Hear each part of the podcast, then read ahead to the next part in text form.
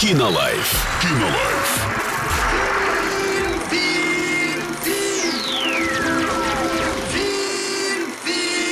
Кинолайф.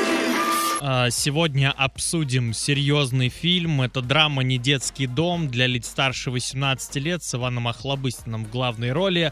А, И есть рецензия от человека с а, ником Лерата, которая вот что нам рассказала. Лично меня фильм пронял, да, э, пронял до глубины души.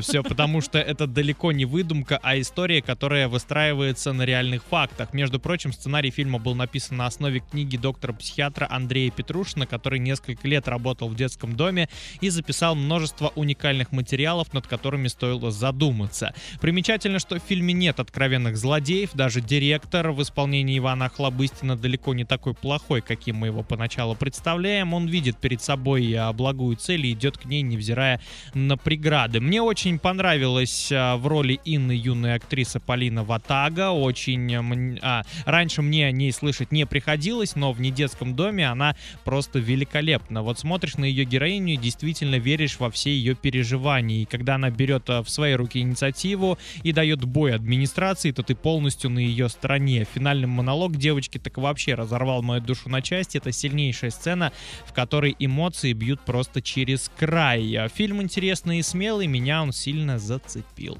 Сходите, посмотрите в кинотеатре «Мир» и составьте свое мнение. Кинолайф. Кинолайф.